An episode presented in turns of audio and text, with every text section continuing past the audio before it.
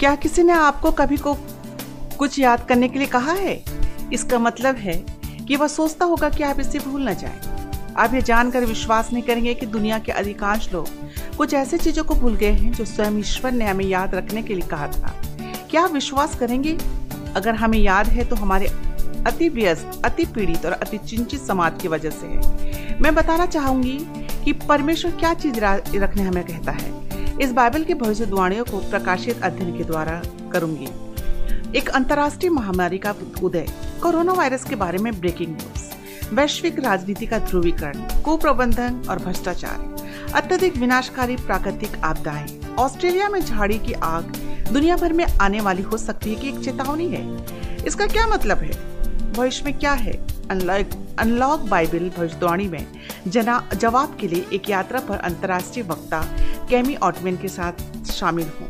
दुनिया भर में अपनी यात्रा में वह वास्तविक जीवन के संघर्षों का सामना करने के लिए सामने आई। लेकिन इस यात्रा के बीच में उन्हें वो आशा के चमत्कार मिले हैं। बाइबल भविष्यवाणी कैसे पहले से तेज़ी से पूरी होती जा रही है?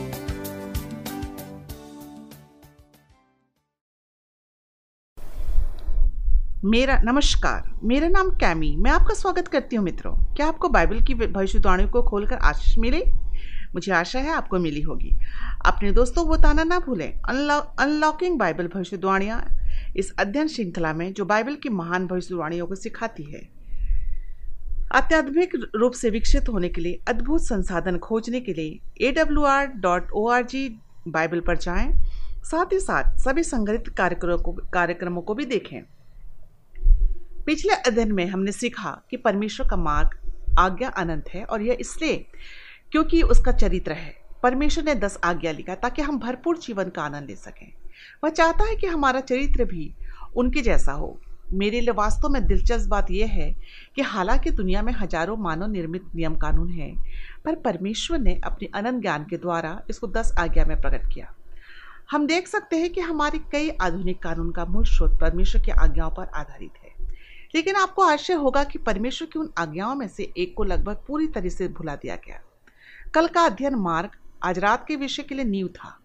मेरे वीडियो चालक दल और मैंने मदागास्कर का दूर दराज गाँव माम, मामा सिजिट की चौंकाने वाली यात्रा जैसा आज का अध्ययन आज हम सीखेंगे। मैं आपको याद दिलाना चाहती हूँ कि आप हमारे ऑनलाइन बाइबल प्रशिक्षकों के साथ चैट करने के लिए नीचे दिए लिंक पर क्लिक कर सकते हैं। हमारे ऑनलाइन बाइबल स्कूल के लिए साइन अप कर सकते हैं या प्रार्थना अनुरोध डाल सकते हैं, क्योंकि हम आपके लिए प्रार्थना करना पसंद करते हैं। आइए हम प्रार्थना करें कि हम विश्वास योग्य मुहर का अध्ययन को अच्छी तरह से समझ सकें। स्वर्गीय पिता, दुनिया के राजा, हमारे दिलों के राजा परमेश्वर पिता, हमें इस अंधेरे दुनिया में आपका वचन से हमें मार्गदर्शन करें, जैसा कि हम विश्वास योग्य मुहर का अध्ययन करने जा रहे हैं। हमें साफ़ विचार समझने के लिए दिए ताकि हम सत्य को समझ सकें। पवित्र आत्मा के द्वारा आप हम अगुवाई करें, हर श्रोतागण को, ताकि हम आपको अधिक जाने और आपको हम अधिक प्रेम कर सकें। यीशु के अनमोल, शक्तिशाली नाम में, आमीन। अब मैं आपके साथ वचन को बताने के लिए प्रभावित महसूस करती हूँ। आपके सामने खड़े होने का मेरा एक इरादा है कि केवल बाइबल के सत्य को साझा करूँ, अब इनमें से कुछ सत्य आपके लिए नया हो सकता है। जैसे मेरे साथ भी ऐसा ही हुआ। लेकिन मेरे साथ रहे मित्रों, मैं आपसे वादा करती हूँ कि मैं एक ईमानदारी और निष्ठा के साथ कहती हूँ। प्रत्येक विषय के अंत हम चौंकाने वाले इस बाइबल सत्य के साथ करते हैं। लेकिन कभी कभी सत्य को चोट पहुँच सकती है और असहज हो सकती है। लेकिन ये कभी भी विश्वासघात नहीं करता। या आपको भटकने नहीं देगा। आपको निर्णय लेने के लिए अपनी बाइबल से उत्तर देखने की आवश्यकता है। इसके अलावा हम आज रात कई बाइबल पद स्थल से गुजरेंगे, पर कब समय, कम समय के लिए हम केवल कुछ लंबे बाइबल को, पद को पढ़ेंगे। इसलिए मैं आपको प्रोत्साहित करती हूँ, इस कार्यक्रम के शुरू होने के बाद आप इसको जाँच कर लें। आप वीडियो को रोक सकते हैं और प्रत्येक कविता को पूरा पढ़ सकते हैं। मैं चाहती हूँ कि आप मिलें मेमना शेख से मिले। वह कुछ समय प्रसिद्ध हो गया। शेख अपने चरवाहे से दूर भटक गया और छः साल के लिए खो गया। वह आश्रय लेने के लिए गुफाओं में छिपा हुआ था। वहाँ अकेला बच गया और इस अलगाव के दौरान उनकी ऊन बढ़ गई और साठ पाउंड तक बढ़ गई। उस पर 27 किलोग्राम अतिरिक्त ऊन है। अधिकांश भेड़ों में लगभग 10 पाउंड या चार, साढ़े चार किलोग्राम का ऊन होता है। शेख इतना बोझिल और वजनदार वजनदार था कि उसने अपने भाग के नियमित वज़न का छः गुना भार उठाया। शेख को पता नहीं था कि चरवाहे ने कभी भी उसकी तलाश नहीं की। वह दिन आया जब उसने अपनी खोई हुई भेड़ों को पाया और बचाया। उनके अतिरिक्त बोझ को उतारने के पा, बस कुछ ही पल लगे जो शेख ने उन छह सालों में जमा किए थे। दोस्तों, मत्ती ग्यारह, अट्ठाईस से तीस में ईशो कहता है, मेरे पास आओ। तुम सब जो परिश्रम करते हो और जो भारी बोझ से दबे हुए लोगों में तुम्हें विश्राम दूँगा। तुम मेरा जुआ उतारो, मुझसे सीखो, क्योंकि मैं नम्र और हृदय का दिन हूँ। और तुम अपनी आत्माओं के लिए विश्राम पाओगे, क्योंकि मेरा जुआ आसान है और मेरा बोझ हल्का। दोस्तों, चलिए आज की रात अपना बोझ यीशु को डाल दें। बेकार है, ताकि हमारा महान चरवाहा हमें स्वतंत्र करे। आइए, हमारे विषय को याद करें। अगर यह सत्य वचन बाइबल में है तो मुझे विश्वास करना है। अगर ये बाइबल में नहीं है तो मैं असहमत हूँ। और यह मेरे लिए नहीं है। क्या आप ये जानकर आश्चर्यचकित होंगे कि परमेश्वर के पास एक विशेष चिन्ह, मोहर चिन्ह है, जो वह अपने लोगों को देता है। क्या आप जानते हैं कि जब तक किसी व्यक्ति के पास यीशु के लौटने तक का यह चिन्ह नहीं होगा तो वो व्यक्ति परमेश्वर के राज में प्रवेश नहीं कर सकता। मैं चाहूँगी कि हम बाइबल की आखिरी किताब, अंत समय की भविष्यवाणी से शुरू करेंगे। प्रकाशित वाक्य सात, एक से तीन में एक शक्तिशाली स्वरदूत ने आज्ञा दी कि युद्ध और विनाश की अंतिम हवाएँ हम पर तब तक नहीं पड़ेंगे जब तक बहुत कुछ महत्वपूर्ण कार्य पूरा नहीं हो जाता। वह महत्वपूर्ण चीज़ क्या है? आइए, प्रकाशित वाक्य सात, एक से तीन पढ़ें। इसके बाद मैंने पृथ्वी के चारों कोनों पर चार स्वरदूत खड़े देखे वे पृथ्वी के चारों हवाओं को थामे हुए थे, ताकि पृथ्वी या समुद्र या किसी पेड़ पर हवा न चले। फिर मैंने एक और सरदूत को, जीवते परमेश्वर की मुहर लिए हुए पूरब से ऊपर की ओर आते देखा। उसने उन चारों सरदूतों के चिंगे पृथ्वी और समुद्र की हानि करने का अधिकार दिया और ऊँचे शब्द से पुकार कर कहा कि जब तक हम अपने परमेश्वर के दासों के माथों पर मुहर न लगा लें, तब तक पृथ्वी और समुद्र और पेड़ों को हानि न पहुंचाना। प्रतीकात्मक भाषा में हवाएँ, युद्ध, संघर्ष और विनाश का प्रतीक है।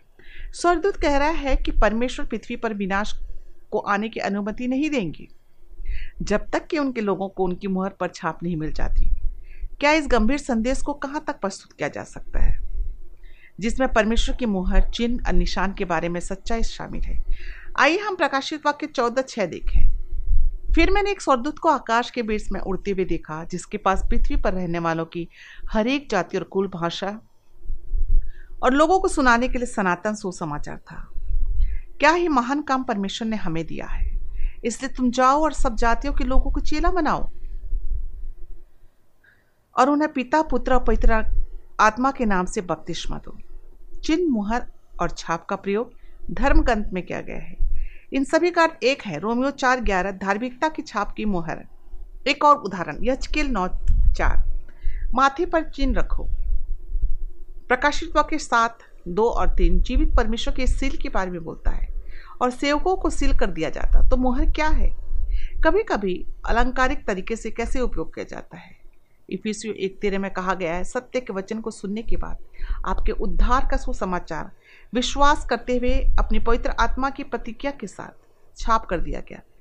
इफिसो चार तीस, और परमेश्वर की पवित्र आत्मा को शोक कित मत करो, जिनके द्वारा आपको छुटकारे के दिन के लिए छाप कर दिया गया है। ठीक है दोस्तों, अब बाइबल में मुहर के दो अलंकारिक उपयोग किए जाते हैं। सबसे पहले सील परमेश्वर की एक सच्चाई या आवश्यकता के लिए खड़ी हो सकती है। दूसरा, एक मुहर परमेश्वर के स्वामित्व और अनुमेदन का संकेत दे सकती है। प्राचीन समय में एक मुहर का उपयोग स्वामित्व को इंगित करने, वास्तविक इरादे को इंगित करने और प्रामाणिकता को दिखाने के लिए किया जाता है।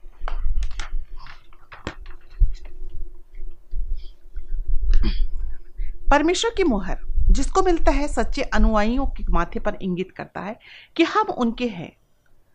माथे पर अपने मुहर लगाने से हम मसीह की वास्तविकता, विश्वसनीय, प्रमाणिक अनुयायी हैं। मुहर छाप हमें किया गया है, का अर्थ है कि हम परमेश्वर की आज्ञाओं को मानने के लिए हम समर्पित हैं। किसी परंपरा या रिवाज के कारण नहीं और न सर्व सिर्फ़ दिखावे के लिए नहीं मत्ती सात बीस उनके फलों में तुम उन्हें जान लोगे। हमारे कार्यों से पता चलता है कि हम वास्तव में कितने संबंधित हैं और हम वास्तव में किसकी उपासना करते हैं। सरकारी मुहर में कौन सी तीन चीज़ें होती हैं? ठीक है, सरकारी मुहारों का उपयोग अधिकारी आधिकारिक रूप से राष्ट्रीय कानूनों की पहचान करने, कानूनी दस्तावेजों को अधिकृत करने के लिए किया जाता है। इस तरह के मुहर को कानूनदाता का नाम देना होगा। इसलिए उसके पीठासीन अधिकारी का नाम शीर्षक, जो राष्ट्रपति, प्रधानमंत्री, राजा और उस क्षेत्र के समान होगा, जिसकी वो अध्यक्षता करता है। उसके पवित्र नियम में परमेश्वर की मुहर क्या है? निर्गमन भी साठ से ग्यारह। में दस आज्ञाओं पर चलते हैं। सातवें दिन परमेश्वर, तुम्हारा परमेश्वर का एक विश्राम दिन है। क्योंकि छह दिन में परमेश्वर ने स्वर्ग और पृथ्वी बनाया। दस आज्ञा में से चौथी आज्ञा परमेश्वर की मुहर है। आइए देखें कि क्यों? क्योंकि यहाँ नाम परमेश्वर है। यह कहता है, तेरा परमेश्वर, सृष्टिकर्ता के रूप में परमेश्वर की उपाधि या कार्यालय, क्योंकि उसने बनाया था और परमेश्वर का क्षेत्र है। स्वर्ग और पृथ्वी चौथी आज्ञा अचूक भाषा में घोषित करता है। वह अधिकार जो दस आज्ञाओं, हमारे निर्माताओं और परमेश्वर की सरकार के अधिकार का समर्थन करता है। प्रकाशित वाक्य स्पष्ट है, हम अपने परमेश्वर की आराधना करते हैं, क्योंकि वह हमारा निर्माता और उद्धार करता है। प्रकाशित वाक्य चार, दस और ग्यारह बस हमें यही सिखाता है और यही दिखाता भी है, उसकी आराधना करो जो हमेशा हमेशा के लिए रहता है। तुम योग्य हो, हे परमेश्वर। महिमा, सम्मान, शक्ति प्राप्त करने के लिए आपने सभी चीज़ों का निर्माण किया। आपकी इच्छा से वे अस्तित्व में आए और बनाए गए। फिर प्रकाशित वाक्य पाँच नौ में यह कहता है कि आप योग्य हैं, क्योंकि आप मारे गए थे और हमें अपने खून से परमेश्वर के लिए छुड़ाया। तो परमेश्वर को हमने क्या अधिकार है कि हम उसकी उपासना करें? वह हमारा सृष्टिकाता है। ईश्वर ने अपने लोगों को उनके निर्माण और शक्ति के संकेत, मुहर या चिन्ह के रूप में क्या प्रदान किया? आइए हम उन्हें बताते हैं। निर्गमन इकतीस, सोलह से सत्रह। ईश्वर कहता है, सब के दिन को याद रखने के लिए स्मरण रखो। सबको तुम्हारी पीढ़ियों के दौरान सदा की वाचा के लिए। इसका मतलब हमेशा हमेशा की वाचा। यह एक संकेत है। मुझे और इसराइल के संतान के लिए छह दिनों में परमेश्वर ने आकाश और पृथ्वी को बनाया और सातवें दिन उसने विश्राम किया। यह आजकल बीस बारह कहता है कि इसके अलावा मैंने उन्हें अपना सब के दिन भी दिया है। उनके और मेरे बीच एक चिन्ह होने के लिए कि वे जान सकते हैं कि मैं ही प्रभु हूँ, जो उन्हें पवित्र करता है। परमेश्वर स्वयं ने सबको उनके सृजन शक्ति को याद करने के लिए एक चिन्ह के रूप में दिया। जब मैं इसे पवित्र रखता हूँ तो मैं प्रदर्शन करता हूँ कि वो मेरे सृष्टिकर्ता और उद्धार करता है। प्रकाशितवा के साथ में यह महान स्वरदूत परमेश्वर की छाप को एक व्यक्ति की, की कहाँ लगाने को कहता है? आइए देखें। प्रकाशितवा के साथ तीन कहता है कि जब तक हम अपने परमेश्वर के दासों के माथों पर मुहर न लगा दें क्या यह मुहर हमारे शरीर में साक्षात लगाया जाएगा? रोमियो सात पच्चीस में कह देखते हैं हम कि हमारे प्रभु यीशु मसीह के द्वारा परमेश्वर का धन्यवाद हो। इसलिए मैं आप बुद्धि से तो परमेश्वर का व्यवस्था का परंतु शरीर के पाप की अवस्था का सेवन करता हूँ। दोस्तों, सिर मन को दिखता है, जो ब्रेन हमारे शरीर का मुकुट है। एक चीज़ जो हमें बाकी सृष्टि से अलग करती है, वो है सही और गलत के बीच चयन करने और विचार करने की क्षमता, यानी हमारी नैतिकता। मस्तिष्क का एक भाग है, जो फ्रीपंटल कॉर्टिकस कहते हैं। उसे नियंत्रित करता है। यह क्षेत्र न्यायिक कार्यों के लिए जिम्मेदार है। यह सोच, तर्क, निर्णय, व्यवहार और भावना का केंद्र है। ललाट लॉब इतना महत्वपूर्ण है कि परमेश्वर उस उस विनती का केंद्र है, उस प्रेयर का, उस प्रार्थना का केंद्र है। हमारे दिमाग में इस क्षेत्र से हमारी क्षमता पूरी तरह से अवगत होना, समझना और विकल्प बनाना यही से होता है। जब हम परमेश्वर के शब्द को रखने के लिए सहमति देते हैं तो हमें चिन्हित किया जाता है या हस्ताक्षर किए जाते हैं हमारे दिमाग में, जिसे माथे द्वारा दर्शाया जाता है। इसे ध्यान दीजिए। स्वर्गदूतों ने शैतान के क्रोध को तब तक दबाए रखा कि जब तक परमेश्वर के लोगों ने उसके छाप के बारे में, उसके छाप को स्वीकार नहीं कर लेता, तब तक। अब ये हो रहा है दोस्तों, लोग बाइबल शब्द के बारे में सीख रहे हैं, इसे स्वीकार करने का फैसला कर रहे हैं। परमेश्वर ने शब्द को कब बनाया? उत्पत्ति दो एक से चार। उस दिन परमेश्वर आकाश और पृथ्वी को बनाया। सृष्टि के छह दिनों के बाद परमेश्वर ने सातवें दिन शब्द को बनाया। परमेश्वर ने शब्द को कैसे बनाया? निर्मण निर्गमन बीस दस, सातवां दिन तेरे परमेश्वर युवा का विश्राम दिन है। परमेश्वर ने 24 घंटे का समय से सातवें दिन से शब्द बनाया। ये समय से बना और समय वह है जो प्रभु आपके साथ एक गर्म प्रेम पूर्ण मित्रता विकसित करने से होता है। वह मुझे अपने अमूल समय के 24 घंटे प्रदान करता है। इसलिए वह और मैं करीबी दोस्त बन सकते हैं। यह विवाह की तरह है। यह तब तक सफल नहीं हो सकता जब तक कि साथी एक साथ नहीं बिताती। जब मैं अपना समय एक साथ प्राथमिकता नहीं बनाऊँगा, तब तक प्रभु के साथ मेरा संबंध सफल नहीं होगा। शैतान सबके सत्य से घृणा करता है, क्योंकि आपको परमेश्वर के साथ एक अच्छे संबंध के बिना बचाया नहीं जा सकता। प्रभु को जानना और प्यार करना, आप देखते हैं सभी रिश्ते समय के संदर्भ में निर्मित होते हैं। शादी का क्या होता है जब पति पत्नी क्वालिटी टाइम बिताना पसंद करते हैं? दोनों अलग, वे दोनों अलग अलग होने लगते हैं तो एक दूसरे के साथ समय बिताना करीब रहने के लिए समय सम, बनाने की ज़रूरत है। हमें काम में व्यस्त रखना चाहता है कौन? शैतान और तनाव में रहता है। इसलिए हमें परमेश्वर के साथ समय नहीं दे पाते। ईश्वर ने हमारे दिमाग को उसी पर केंद्रित करने के लिए समय का तत्व क्यों चुना? उसने हमें पैदा किया उसके साथ संगति जिसके समय की आवश्यकता है। क्योंकि परमेश्वर ने जगह से इतना प्यार किया कि उसने अपने इकलौते बेटे को दे दिया, ताकि जो कोई इस पर विश्वास करे वो नाश न हो, परंतु अनंत जीवन पाए, ताकि इस धरती पर उसके साथ हमारा आमना सामना समय बिता सके, परमेश्वर के साथ एक साथ समय बिता के बढ़कर और कुछ भी बड़ा नहीं है दोस्तों।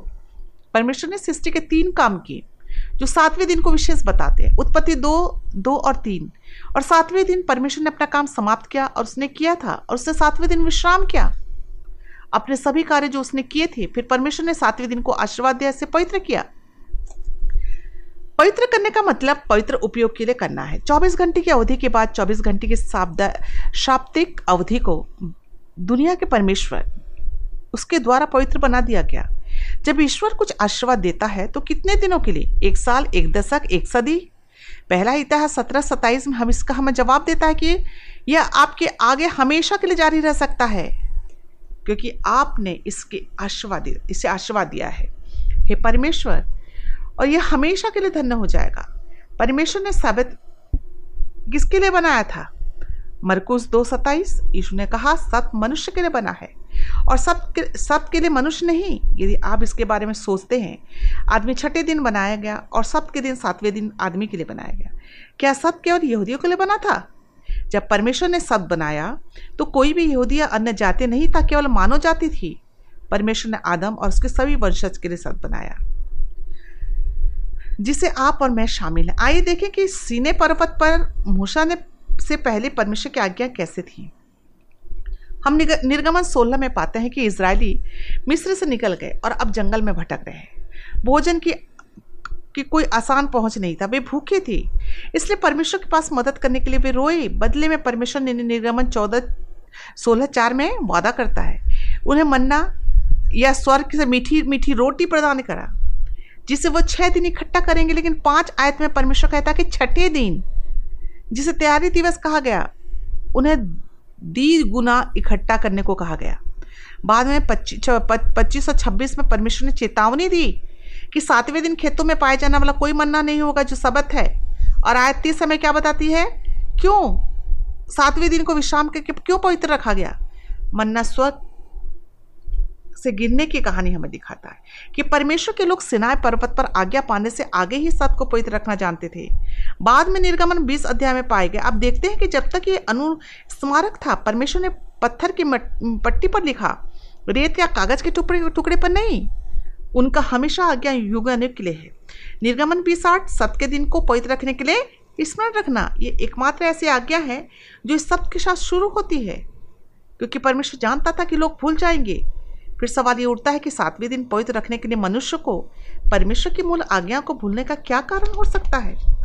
परमेश्वर ने पहले ही जान लिया था कि जैसा हम कल रात अध्ययन कर रहे थे कि शैतान परमेश्वर की आज्ञाओं के साथ बदल डालेंगे और परमेश्वर उसे हमें वापस लाने की आवश्यकता बताई।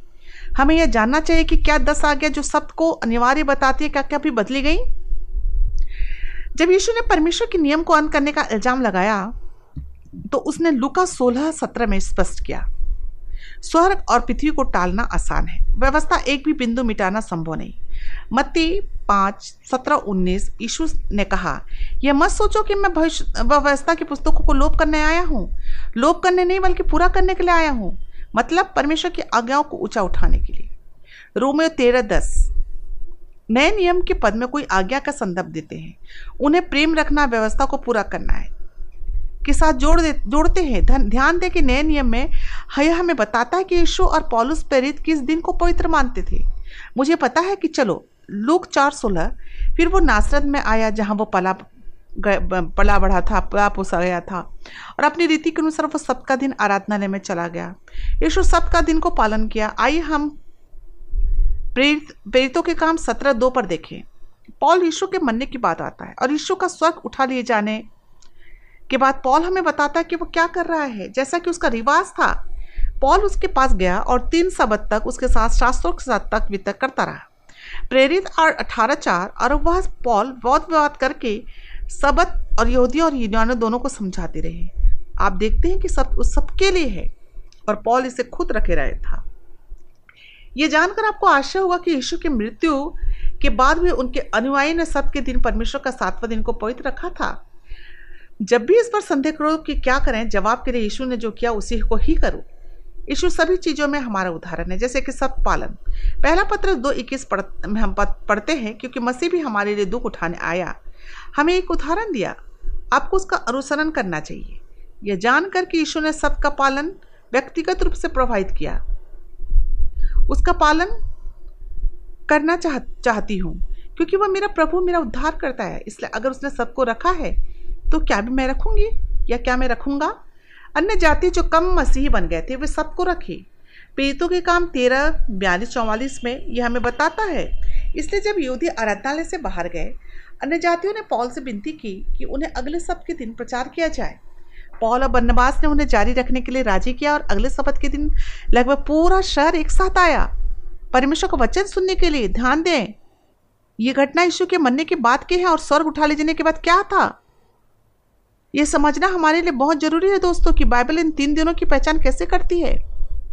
इन तीन दिनों में घटना कर्मों का कर्म इस तरह से चलता है।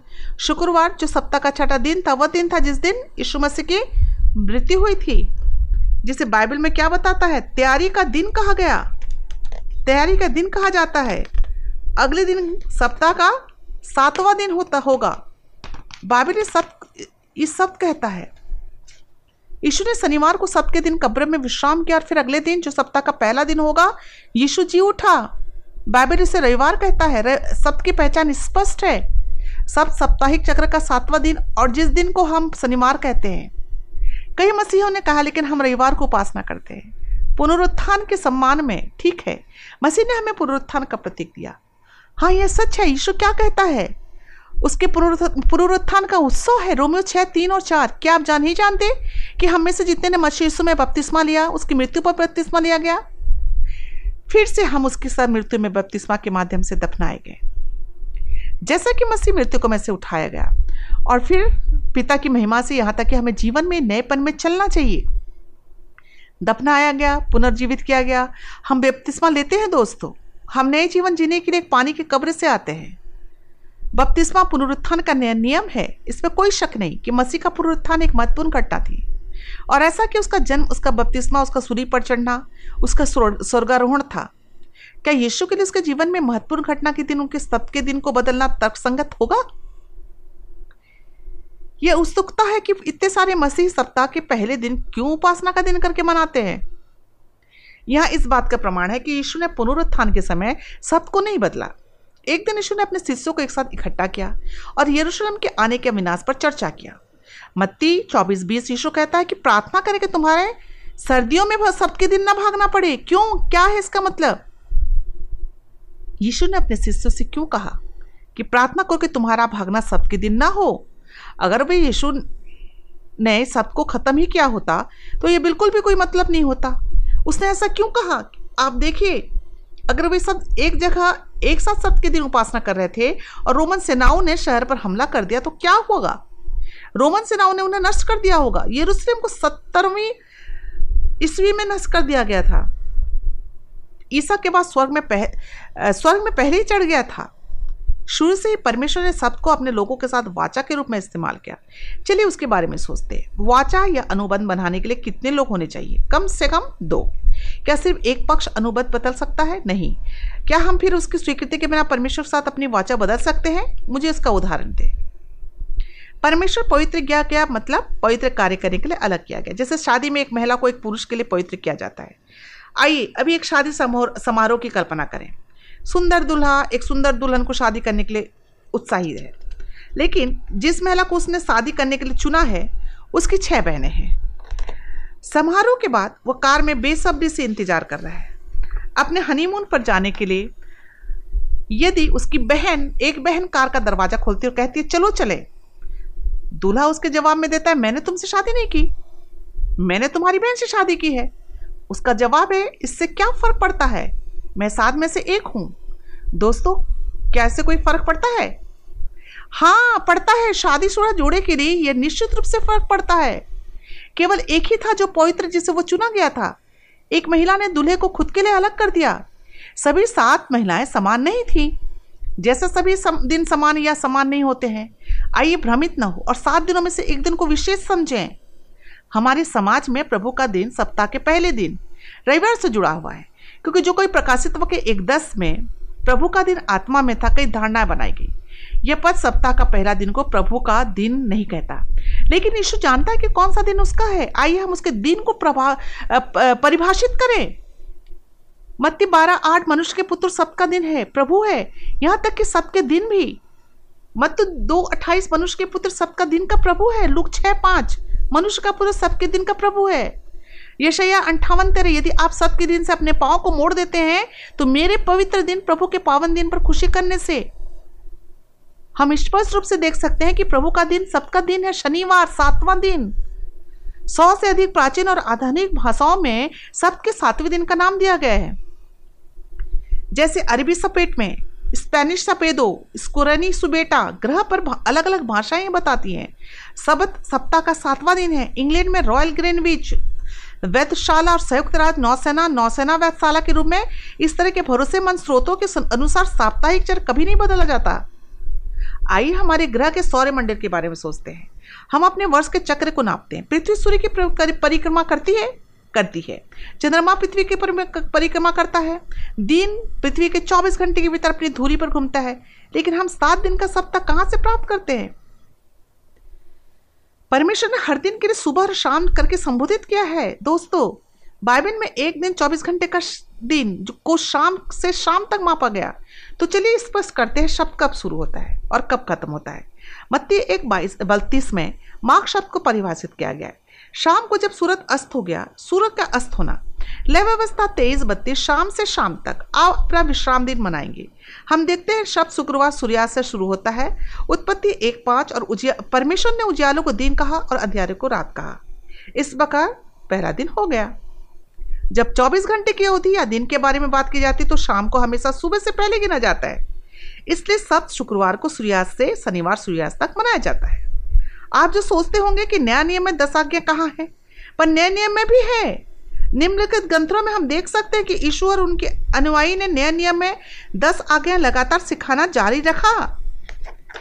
ध्यान दें कि सबत आज्ञा का उल्लेख उल्लेख सबसे अधिक है, क्योंकि परमेश्वर चाहता है कि हम उसके महत्व को जाने। पहली आज्ञा मत्ती चार दस में मिलती है, दोस्तों। दूसरी आज्ञा, पहला जो योना प्रेरितों के काम, के कार्य में मिलता है। तीसरी आज्ञा, पहला तिम्यूथियस में आप देख सकते हैं। चौथी आज्ञा मत्ती, मरकुस, इब्रानियों, कुलूसियों की किताब में मिलता है। दोस्तों, याद रखें कि आप हर स्लाइड को थोड़ी देर कर रोक कर वापस आ सकते हैं। कृपया आप अपने समय पर अपनी बाइबल में इन सबको पढ़ें। क्या परमेश्वर की आज्ञाओं को दस सुझाव कहा जाता है? दस सिफारिश या दस अच्छे विचार। दोस्तों, अच्छे इरादे से हम कहते हैं कि यह पर्याप्त नहीं है। आप जो सोचते हैं वो सही है। या पादरी आपको जो बताता है वो करना पर्याप्त नहीं है। आपकी आत्मा का उद्धार दांव पर है और आपको अपने लिए पुरुषार्थ की खोज करनी चाहिए। हालाँकि आपका अपना विश्वास हो सकता है, आपका अपना पादरी हो सकता है, पर आपका, आपके उद्धार का नियम नहीं। बाइबल हमें एक निश्चित मार्ग प्रदान करती है, हमेशा हमें स्वर्ग की ओर इशारा करती है।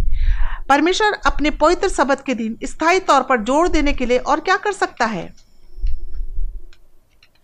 हमें बताया गया है, हमें शिष्यों ने सिखाया, हमें अनंत काल तक पृथ्वी पर रखेंगे। स्वयं के लिए पुत्र को हमारे उदाहरण के रूप में भेजा। उन्होंने अपनी आवाज़ के साथ बोला, उन्होंने अपनी उंगली से लिखा। ये शायद छसठ बाईस और तेईस में ने आकाश ने पृथ्वी के रूप में जो मैं बनाऊँगा मेरे सामने रहेगा। परमेश्वर कहता है, एक शब्द से दूसरे शब्द में। सभी मेरी मानव जाति मेरे सामने उपासना करने आएँगे और प्रभु कहता है कि मैं उस दिन की प्रतीक्षा नहीं करता और नहीं कर सकता। परमेश्वर का योजना हमारे गार्डन में लौटने के लिए रही है। परमेश्वर का मूल खाका डिज़ाइन। परमेश्वर की आज्ञाओं का पालन करने के लिए मेरा प्रेरणा या मेरी प्रेरणा क्या होनी चाहिए? प्रभु के लिए मेरा प्यार क्या है? यीशु कहता है योना चौदह पंद्रह में, यदि तुम मुझसे प्यार करते हो तो मेरी आज्ञा को मानोगे।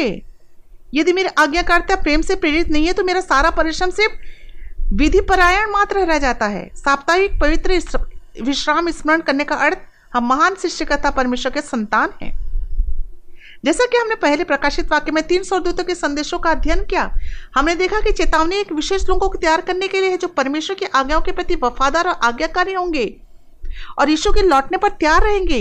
ये ये वो लोग हैं दोस्तों जिनके सिर में परमेश्वर सबका चिन्ह या मोहर लगाया है।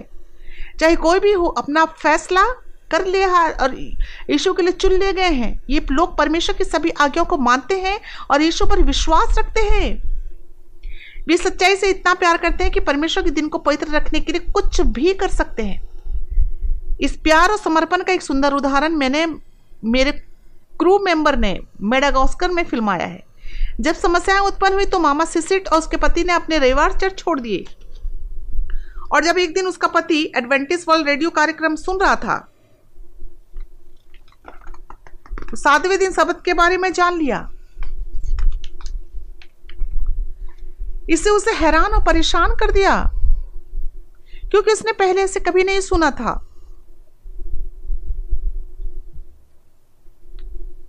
घोषणा करने वाली टीम ने बताया कि उसी शाम को यह कार्यक्रम फिर से शुरू होगा। उसने तुरंत अपनी पत्नी को बताया कि उसने क्या सुना। दोनों पति पत्नी साथ में सावधानी पूर्वक नोट लेते हुए ध्यान से सुने। उनके द्वारा सुने गए बाइबल वर्स बाइबल ग्रंथों से प्रेरित होकर बाइबल सब चर्च को खोलने के लिए एक गाँव से दूसरे शहर की यात्रा शुरू की। अंत में किसी ने सुझाव दिया कि 45 मील दूर बड़े शहर में जाएँ और बहत्तर किलोमीटर है। वे वहाँ से चलें। कुछ दिनों के चलने के बाद वो एडवेंटिस चर्च में आए। और पहली बार अन्य लोगों के साथ सबद उपासना में शामिल शामिल हुए। और जब वो शामिल हुए तो बहुत खुश हो गए। कलिसा के पादरी ने उन्हें एक चर्च की जानकारी दी, उनके गाँव के जो करीब था। लेकिन यह एक पर्वत श्रृंखला पर था और वहाँ पहुँचने में दो दिन लगते थे। दोस्तों, दो दिन लगना बहुत बड़ी बात होती थी। इस थकावट यात्रा को कई बार उन्होंने किया। अंत में फिर घर पर चर्च करने का फैसला किया। भले ही उन्होंने पड़ोसियों से उनका मज़ाक उड़ाया हो, बाइबल के सच्चे शब्द के कारण जो दृढ़ निश्चय उन्होंने किया, उनके प्यार के कारण मामा सिसिट और उनके पति ने अब तीन चर्च नए विश्वासियों के लिए बनाए हैं। यदि सारी सदियों के लोग सच्चे शब्द का पालन करते, विकासवादी मूर्ति पूजक नहीं होता। हम इस दुनिया के इतिहास के सबसे गंभीर काल में जी रहे हैं दोस्तों। पृथ्वी के हर एक लोगों के चुनाव का एक दिन सबको लेना पड़ेगा। क्या आप जीवित हैं परमेश्वर की मुहर चाहते हैं? हमारा उद्धार, हमारा चुनाव आधारित है। आज ही चुनाव करें कि आप किसकी उपासना करेंगे? क्योंकि परमेश्वर और शैतान दोनों ही आपकी उपासना करना चाहते हैं। शैतान आपको नष्ट करना चाहता है और ईशो आपको बचाना चाहता है। फ्लोरिडा का एक छोटा लड़का अपने घर से के पीछे बड़ी नहर के में तैरने के लिए भागा। फ्लोरिडा का एक छोटा लड़का अपने घर के पीछे बड़ी नहर में तैरने के लिए भागा। मुस्कुराती हुई माँ अपनी रसोई की खिड़की से बाहर देख रही थी। अचानक उसके चेहरे पर नज़र घबराहट में बदल गई। एक छोटा लड़का जो कि अपने घर के पीछे नहर में तैरने के लिए जाता है। रसोई में खाना बनाती हुई माँ मुस्कुरा रही होती है और अचानक जब उसकी नज़र पड़ती है अपने बेटे पर तो वो घबरा जाती है। ज़ाहिर है कि बहुत बड़ा मगरमच्छ नगर में चला गया था। यह पानी में फिसल गया और अपने बेटे की ओर बढ़ने लगा। वह चिल्लाती हुई बाहर भागी, मगरमच्छ मगरमच्छ, अब तैरना मत। लड़का तुरंत चारों ओर घूम गया, लेकिन जैसे वो वापस आया, किनारे के पास मगरमच्छ के जबड़े उसके पैरों पर लिपट गए और वह उसे वापस पानी में खींचने लगे।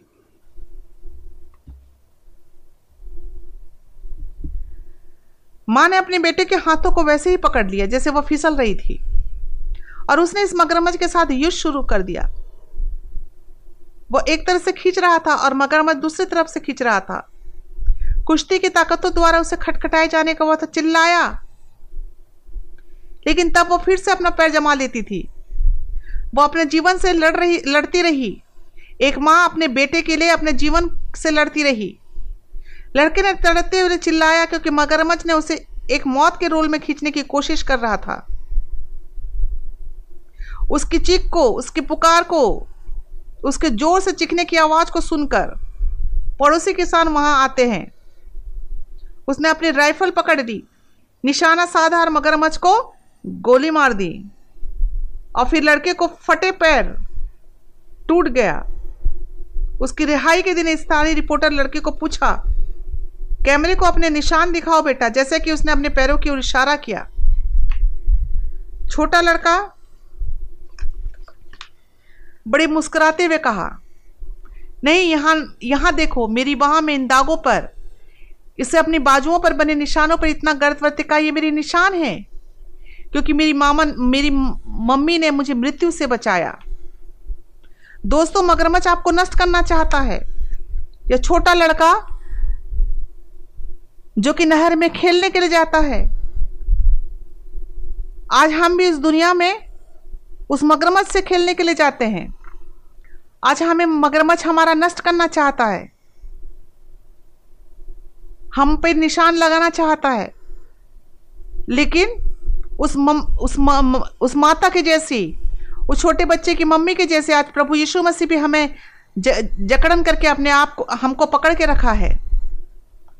और वो हमेशा के लिए हमारे ऊपर मुहर कर देना चाहता है।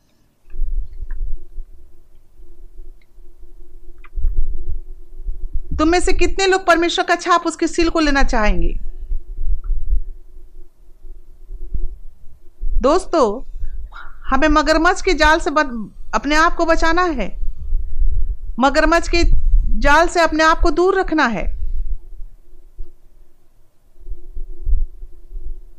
उस छोटे के, बच्चे के बाजू में बने निशानों पर वो जितना गर्व कर रहा था, वैसे भी हमें भी परमेश्वर के काम को अपने जीवन में लाकर गर्व के साथ ये कहना है कि मैं प्रभु यीशु मसीह का बेटा हूँ। मैं प्रभु यीशु मसीह की बेटी हूँ।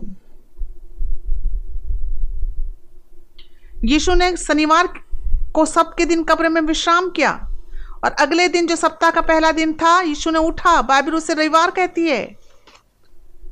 सबका पालन करना हमारे लिए बहुत ज़रूरी है दोस्तों। शैतान परमेश्वर की आज्ञाओं के साथ बदल डालेंगे और परमेश्वर उसे वो वापस लाने के लिए आवश्यकता बताई। हमें जानने की बहुत सख्त ज़रूरत है कि दस आज्ञा जो सब पालन अनिवार्य बताती है, क्या कभी बदली गई है? जब यीशु परमेश्वर के नियम का अंत करने का इल्ज़ाम लगाया गया तो उसने लुका सोलह सत्रह में स्पष्ट किया, स्वर्ग और पृथ्वी टल जाएँगी, परंतु मेरे वचन कभी नहीं टलेंगे। हमारे प्रभु यीशु मसीह के द्वारा परमेश्वर का धन्यवाद हो। इसलिए आप बुद्धि से परमेश्वर की व्यवस्था का पालन करें। सिर, मन, ध्यान से आप अपने आप को परमेश्वर के समीप लाएँ। स्वर्गदूतों ने शैतान के क्रोध को तब तक दबाए रखता है जब तक परमेश्वर के लोगों ने उसके छाप को स्वीकार नहीं कर लेता। दोस्तों, लोग बाइबल शब्द के बारे में सीख रहे हैं, स्वीकार कर रहे हैं, फैसला ले रहे हैं, लेकिन शैतान कभी भी नहीं चाहता कि हम सातवें दिन को विश्राम करें। परमेश्वर युवा का विश्राम दिन, सातवां दिन परमेश्वर युवा का विश्राम दिन है। इसलिए अपने करीबी दोस्तों को भी बताने बताएँ।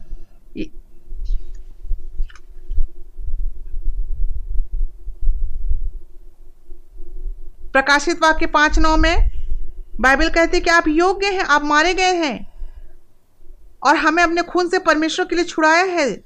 तो परमेश्वर का हमें क्या अधिकार है कि हम उसकी उपासना करें? वो हमारे सृष्टि करता है। ईश्वर ने अपने लोगों को उसके निर्माण और शक्ति के संकेत, मुहर, चिन्ह के रूप में क्या प्रदान किया? उस खोई हुई भीड़, उस खोई हुई भीड़ के समान आज आज भी हम खो चुके हैं दोस्तों। उस खोई हुई भेड़ को पाने के बाद उसका मालिक कितना खुश हुआ। आज हम हम हम भी जब मिलेंगे तो प्रभु हमसे भी बहुत खुश हो जाएगा। अंत में किसी ने सुझाव दिया कि एक बड़े शहर में जाने की। एडवेंटिस चर्च, जब एडवेंटिस चर्च में वो जाता है तो उसकी बहुत उपासना में जब शामिल होता है तो बहुत खुश हो जाता है। और आज वो तीन चर्च बनाया है विश्वासियों के लिए। यदि सारी सृष्टि के लोग इस तरह से काम करें तो सचमुच हमारा परमेश्वर हमारे कामों से वो खुश हो जाएगा। उस छोटे से बच्चे की कहानी जो मैं भी आपको बताई कि किस तरह से वो छोटा बच्चा उस मगरमच्छ के बाहों में चला जाता है। उस माँ के लिए, एक बार के लिए सोचें कि उसकी माँ किस तरीके से घबरा जाती है और उस मगरमच्छ से लड़ाई करती है। आइए हम एक साथ प्रार्थना करें। स्वर्गीय पिता, धन्यवाद के लिए हमारे हाथों को कभी ना जाने देने के लिए संघर्ष करते रहें, कि शैतान के मुँह में ना फंसे। यीशु आपके हाथों में मेरी वजह से आपको जख्म हुआ। हम सब की सच्चाई के लिए शुक्रिया करते हैं, जो हम सब साथ मिलकर बाइबल की भविष्यवाणी में सीखा है यीशु के अनमोल और सबसे शक्तिशाली नाम में आमीन। दोस्तों, क्या आप सबको पवित्र रखने के लिए निर्णय लेंगे? क्या आप मसीह के परमेश्वर की आज्ञा मानने वाले मसीह बनना चाहेंगे? यदि आप चाहेंगे तो नीचे दिए लिंक पर क्लिक करो और हमें बताएँ कि आपने सभी दस आज्ञा को रखने का फैसला किया है। अब हम देख सकते हैं कि जब सब शब्द जब परमेश्वर का एक विश्वास योग्य मुहर है तो बहुत सारे लोग दूसरे दिन को भी सत्य मानते हैं। कल रात आपको कारण जानने के लिए झटका लग सकता है। देखने के लिए बहुत बहुत धन्यवाद। परमेश्वर आपको आशीष दे और कल बाइबल भविष्यवाणी पर नकली के लिए कल फिर से एक साथ जुड़ेंगे। ईश्वर का रास्ता चुने। शुभ रात्रि दोस्तों। Thank you